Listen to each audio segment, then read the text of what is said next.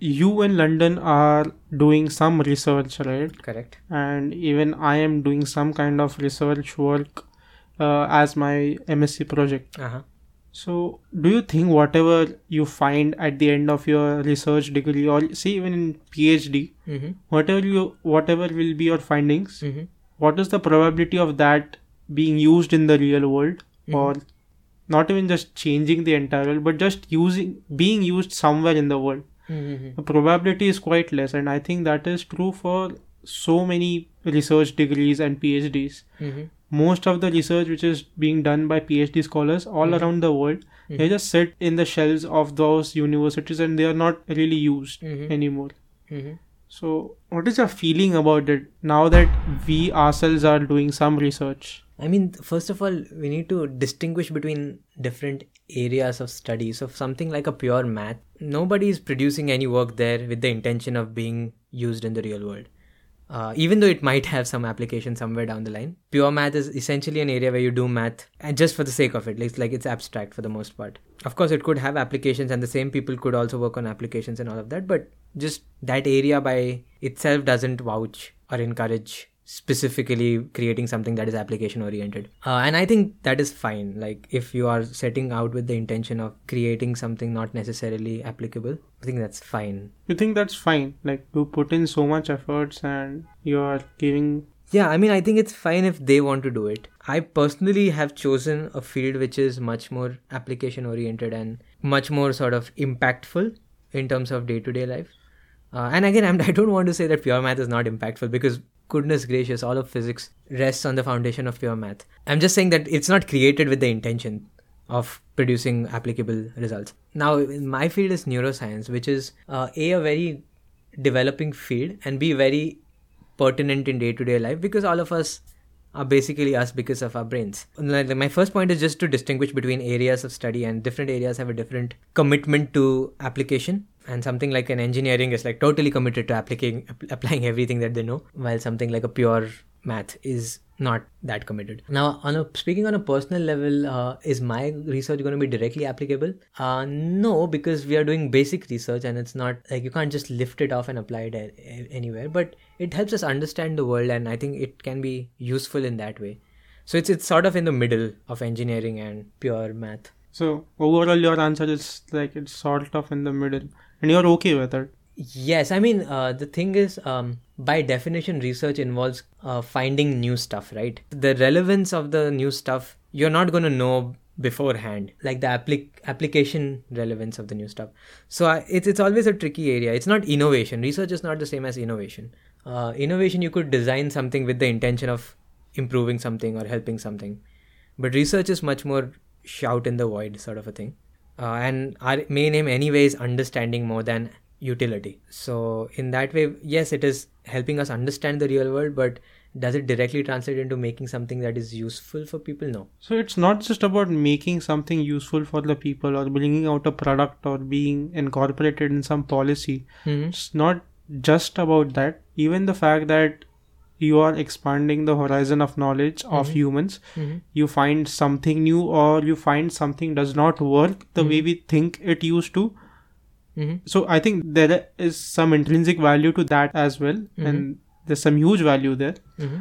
But there are also theories which have been recorded or made, Mm-hmm. and they are just sitting there. Like no one is using them further. Right. It's not being taken into consideration anymore. Yeah. I, I, I get what the difference is. Yeah. I mean, I, I get what you're trying to say. Like we know it's true, and someone has put in their work, Correct. and it's a sound, solid theory about something. Mm-hmm. But it is no longer in use, and a few years down the line, a few decades down the line, no one is going to know about them. Right. Um. and that person gave like four or five years of his or her life to make that theory But the, then there are a lot of math theories like that, like abstract math theories like that, that like two people in the world understand anyway. And so, what is your question? How how do I feel about that? right if something of a similar sort happens with you you have a finding you make a theory or you Right, write a paper Right. and it is not being used anywhere after it has been published What I do think is I do uh, take care of doing research that is important to human beings. It might not be used immediately or it might not, not have a use at all perhaps in the beginning like the things that i'm going to produce at this stage which is like master stage is not going to be life changing for anyone right? I mean there's a possibility but let's say the chances are small given the time frame that i have and all of that. But in general i do try to keep the area that I'm working on a relevant area. Again, this is why I chose neuroscience again. It's because we could do with a lot of knowledge about the brain at this point. We don't know much. There's a lot of scope for improvement. There's a lot of scope for understanding. Most papers aren't read a lot, right? Most paper that is published. Very few papers are actually read a lot. Correct. And widely. That's my major concern really. Yeah, and that is a concern for me as well. Which is why, you know, in the long term, I don't see myself as being a scientist throughout my life. I do like at the, at least at this point intend to like after a like say maybe 10 years in science do something on field maybe. So yeah that is a genuine concern. So even though you might be doing good work it might not be very relevant. Like obscurity uh, is your oblivion uh, is the concern. Yeah i don't know a way around it. I mean i think the aim should be to produce research that is both valuable and read widely. Uh, i i am not very sure if you can do that uh, a priori like i don't think you can like set the intention that you're going to make a paper that is widely read I don't think that happens. Mm. Right. So yeah, I think what you can best do is produce good work, like and hope that the good work is recognized. Right. Like I, I don't remember the exact details, but there have been a lot of papers uh, that have been published, which are so so very important. At we consider them very important at this point, but they were totally ignored at their uh, like when they were published. Right. Right. Even I know a few of them in physics. Yeah yeah so that's unfortunate and i think that's that's perhaps a systemic flaw in science more than our own personal shortcomings my point of discussion was never the systematic flaws of science in general my topic of discussion was majorly about what we feel about the research we are doing mm-hmm. for example i am doing research a project on solar cells mm-hmm. so i'm trying to make a solar cell absorber layer using some unique materials mm-hmm. and uh, trying to reduce the overall cost, the overall easiness, or the reducing the difficulty of making that absorber layer, etc., etc. Mm-hmm. And during the literature review, Mm-hmm. I have read many papers which have made absorber layers of various materials, Mm-hmm. and even when you go in the market, Uh-huh. the solar cells are still made up of silicon Uh-huh. and we are making solar cells out of this novel materials with this novel techniques for Right, decades now right, right. even after all these years we don't see any of them translating into commercially uh, viable solutions Uh-huh. and till now at least billions of dollars must have been spent for this for this research and hundreds of phds must be awarded for these right and none of them are giving any result it's not that none of them are giving any results like these are all stepping stones and i'm sure that someday because of these stepping stones will reach a point where they are finally economically viable mm-hmm. but the question is how can a person be motivated to put in 4 or 5 years of their uh, research into something which they are not really sure if it is so useful or not. And this is assuming that those are stepping stones Mm-hmm. towards something great but that also need not be necessary. While doing the research there's no guarantee as such. Yeah. So it's difficult for anyone really to keep that motivation. I wonder how many people even have such requirements while doing their phds i i know many people who are doing phd just for the sake of it just to get that tag Mhm. or just because the stipend is good Mm-hmm. Yeah, yeah, yeah. I think you've hit the bullseye there. Um, quite a few people do PhDs because they're not necessarily motivated by research per se. Like there are good reasons to do PhD and there are bad reasons to do PhD, and you'll find a lot of people who are doing the PhD for the bad reason. Something like because I had nothing else to do, let's say, or that is the natural thing to do after a master's, let's say. Like that's the path. right Um, right or because like all your friends are PhDs, whatever. but there is nothing else to do really like after a master's degree in physics what are you supposed to do Yeah. like yeah. there's not many good answers Exactly, exactly. So, I mean, as a student, I think it's quite important for me to have a sense of direction of what my research is, what I'm doing. That doesn't mean that you'll have to have periods in which you're going to produce work that is not very influential. Uh, but I think uh, as a good student, you should be informed about the direction that your research is taking and the relevance, and you should also have this constant checking in with yourself as to what you're doing and is it something that you want to do and are you on the right track? I think that's that's part of the mindfulness of your research. Right and what is the situation with the craze of publishing papers in the university you are pursuing your degree Oh, right. So, um, the British system is such that there is something called the Research Excellence Framework, uh, which aims to measure how much impact a research has had. So, not just the number of publications, but literally, if has it been useful in, like, say, hospitals, like, has it actually helped patients and stuff like that. So, universities are ranked according to that framework, and UCL is like right on the top, at least in neuroscience, literally the first, in fact. But how are they uh, measuring the impact the research is having? Are they It's just complicated. I- seeing the number of citations? No, no, no. Uh, it's also like it has some real world component to it. I, I'm, I'm, I don't, I'm not fully aware of the exact procedures that they're undertaking. We could probably look it up and whatever. But uh, from what I understand, they are trying to measure it in on field. So, for example, if someone has invented a psychometric test, then has it been actually useful for diagnosing patients? You get that? Wow. Yeah. Wow. That is really nice. And I Yeah. think that should be adopted all over the world. And that will also prioritize research work. Like people will only take up work which they think that can have an impact on the world. Which makes Yeah. more sense. We have limited resources in the world, right? We should Yeah. make the best use of our resources. That is Yeah. something really nice. Yeah, and I don't know if you, I, I'm not sure if this is a UCL thing or a UK thing or just a modern thing, but uh, nowadays papers also contain a column in which they have to explain why their research is significant. So you have the abstract and blah blah blah everything, but you also have to explain the significance of your research. No, no, I think that can be filled in very easily by using some interesting words and good Fair enough. vocabulary and grammar. Fair That enough. is not a big deal. Fair enough. I'm just saying that's a requirement with the intention of creating impactful work. The fact that it's abused is another matter. See, I study in an NIT, which is an institute of national importance. Mm-hmm. and just my department of physics has projects worth crores of rupees Okay. and even in such a good university supposedly in when you compare it on uh, the indian level Mm-hmm. so it's somewhere in the top Mm-hmm. and even in such a university my professor works on physical methods of solar cells Mhm. or physical vapor depositions Mm-hmm. and there are people who are suggesting him Mhm. people who are highly ranked pe- uh, people in government research institutions Mhm. that he should switch to chemical methods because it is easier to publish papers in chemical methods Right. Right. but i am fortunate enough that i have a professor strong as nails and he won't change Mm-hmm. and um, if my professor intended i would have had like two three papers within a span of one year mm-hmm. but um, my professor does not give much importance to the number of papers published by Mm-hmm. even even the phd scholars not just the person doing an msc project he Mhm. won't concentrate on the number of papers he will be more concerned about what are you uh, learning from this laboratory and uh, what is the mastery you're gaining over the instruments you're working with Mm, Yeah, so i am lucky to have such a professor I agree. I agree. the problem is that not everyone in my batch will have had such a good professor right some of those will have had some bad professors whose aim is just to publish more number of papers and because they are promotions and their increments are based on the number of papers they are publishing and number of citations their research publications have etc etc Yeah, yeah, yeah. they are just hungry for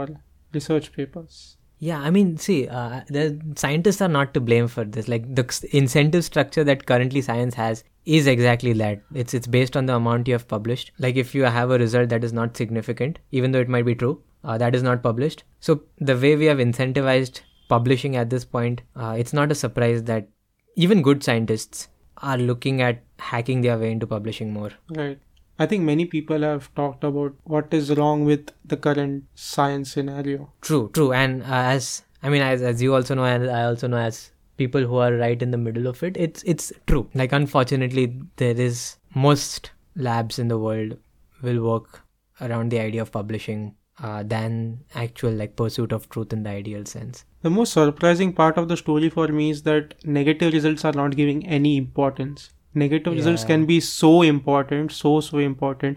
A Yeah. person might try making a solar cell using Ag, INSE2, S3, Yeah. and the person might fail. And because that person has failed and cannot really publish the Mhm. paper, he he or she will just leave that pursuit. Mm-hmm. And someone, say for example, two years down the line, also has the same idea, Mm-hmm. and because there is no negative result published that Mhm. person might not know that this person has already done this and has failed that person is going to again invest this much amount of time energy precious material is going to be wasted, energy, Yeah. money, etc. yeah the concern that you're raising is on a very economical level which is obvious like it makes it obvious how bad it is to not publish negative results but i think even just on a philosophical level we just want to value significance like statistical significance over i don't know accuracy uh, i think there, there's this philosophical problem with just valuing significance so much um, and i mean i get it also like non-significant results are not fun to read and all of that but But they're essential when you're are- trying something new. they are essential It is so important for you to know that someone has already tried this and failed. Exactly. So if, if your aim is to find the truth, then you'll have to pass through phases where things don't work out. And the current Correct. structure doesn't uh, incentivize that. The current structure expects us to Right. produce great results from the, in the first attempt. So everyone has these dreams, right? That if I become super rich, I will do this, I will do that, etc., etc. Mhm. So I, I'm just keeping adding things to that list. So one of those was opening a hospital for Mhm. free, where all the services are free. Another was a medical shop, which is totally free. Mhm. So one of the recent additions was I will make a journal Mhm. which which is dedicated only for negative results. Yeah, and those yeah. negative results will be very rigorously studied and peer reviewed and only then you can publish on uh, in this journal Uh-huh. Uh, I'm not sure if there's a journal for negative results per se, but there's certainly a journal for replication results. Uh, so one of the things that's also not incentivized is replication studies, right? And you'd be surprised to know that a lot of the studies that are considered like landmark in some areas, if you try to repeat them, they just don't work. right right So Yeah. there is a website at least. I don't know if it's a journal that posts all these debunked results, which is also very important. Right. I mean i know when i came to know about this i mean it was mind blowing that many such important results are not replicable. Yeah, yeah, exactly. Um, there's just so much work to do in fact in the research. Like some people might think that over these years not what new can we bring to the table hmm, but in case of psychology hmm, like any result to take up most of them are say for from europe and america because they have good funding mhm. in india you can just try to replicate it and see what are the changes because of the cultural difference because of the Mhm. economical difference etc etc hmm Yeah, but that is still okay because it was at least true in the original context. I'm all, I'm talking about studies that don't hold in their own context as well because maybe there was some flaw with the experimental method. Uh, maybe just peop uh, they biased the people in some way, or they just you know what p hacking is? Yeah, so it's basically the idea that run an experiment, change enough variables until you get a significant result. Uh, and I'm going to be honest with the way science works, even in the best of universities. Uh, and unfortunately, there's a lot of p hacking that's going on. sad And the thing with p hacking is that it's not explicitly unethical or it's explicitly against truth. But just the thing is that if you're intending, if your intention is to get a significant p, and if you're working with that, then they are then you're likely to ignore a lot of other factors that are influencing the p, and it's quite likely then that your p is significant not because of your original hypothesis, but because of some side factor that has influenced your result. i don't know why you say it is not unethical. I think it is totally unethical the job profile of a scientist is like to uncover truth and that is not the intention with which that person is doing research i think that is very clearly unethical No, so p hacking doesn't mean that you publish what is not true. P hacking just means that you tinker an experiment to the extent that the p becomes significant, but the experiment still works. I know it works, but like your motivation makes it unethical.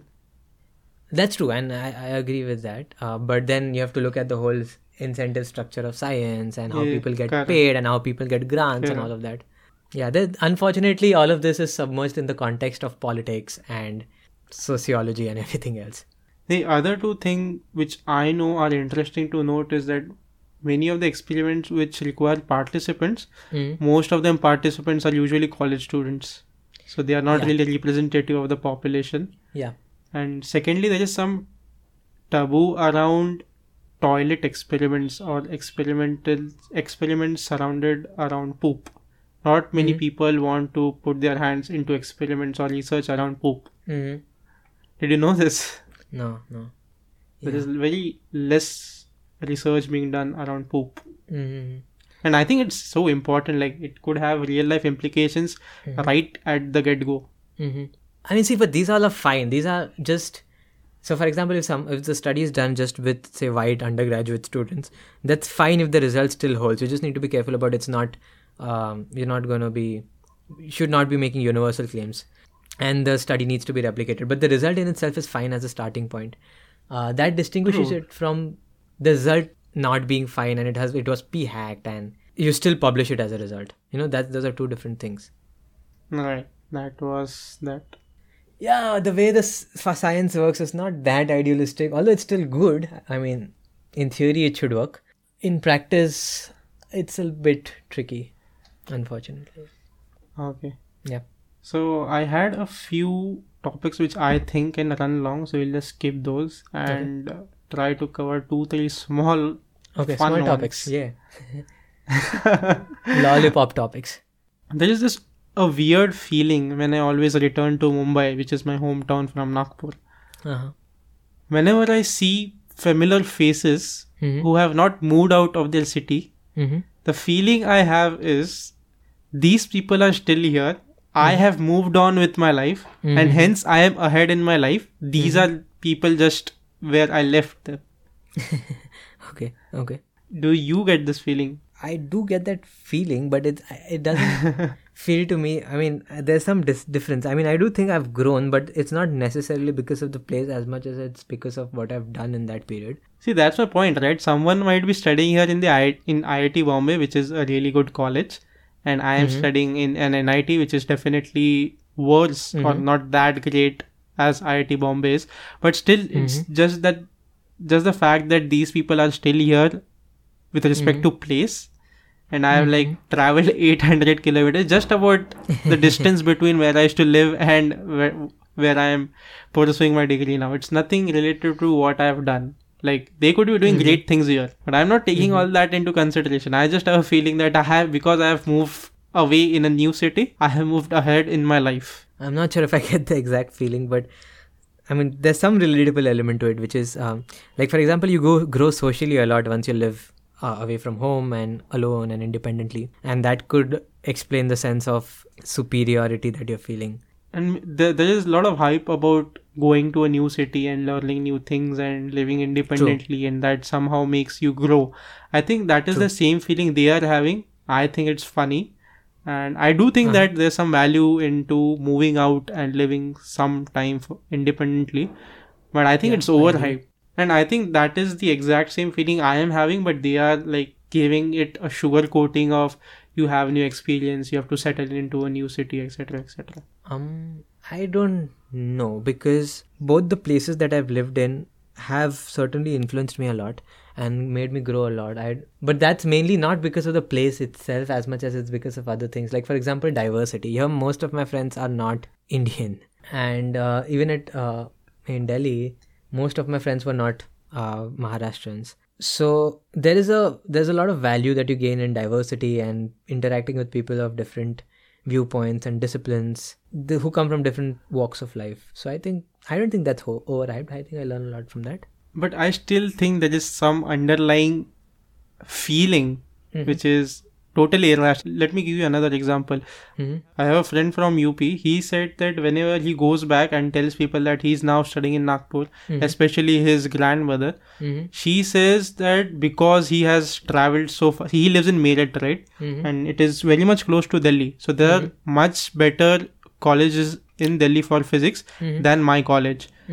But he says even if I would have gone to Delhi and compare that with I moving to Nagpur, because I have traveled 500 600 kilometers they think that I have moved ahead in life so his dadi will say अरे तू तो नागपुर चला गया अरे बहुत बड़ा हो गया बहुत आगे चला गया etc etc now when the dadi is speaking such a thing she is not analyzing the diversity Yeah, the yeah, yeah, of course, of course. experiences etc etc so i think there is some inherent feeling that we have that we have moved on in life when we travel and when we settle in into new True. place True. and Ah, i yeah. think that is the feeling which i have noticed these days when i see people familiar faces here back in my hometown Um, I think it might be just based on this basic idea that when whenever you put some sort of effort in anything, uh, that leads to more satisfaction. Uh, and then this traveling is effort. Like it's it's not like I'm going to my college, which is next door, but you're sort of taking some active steps to go somewhere, and then study there. So I think that breeds more satisfaction.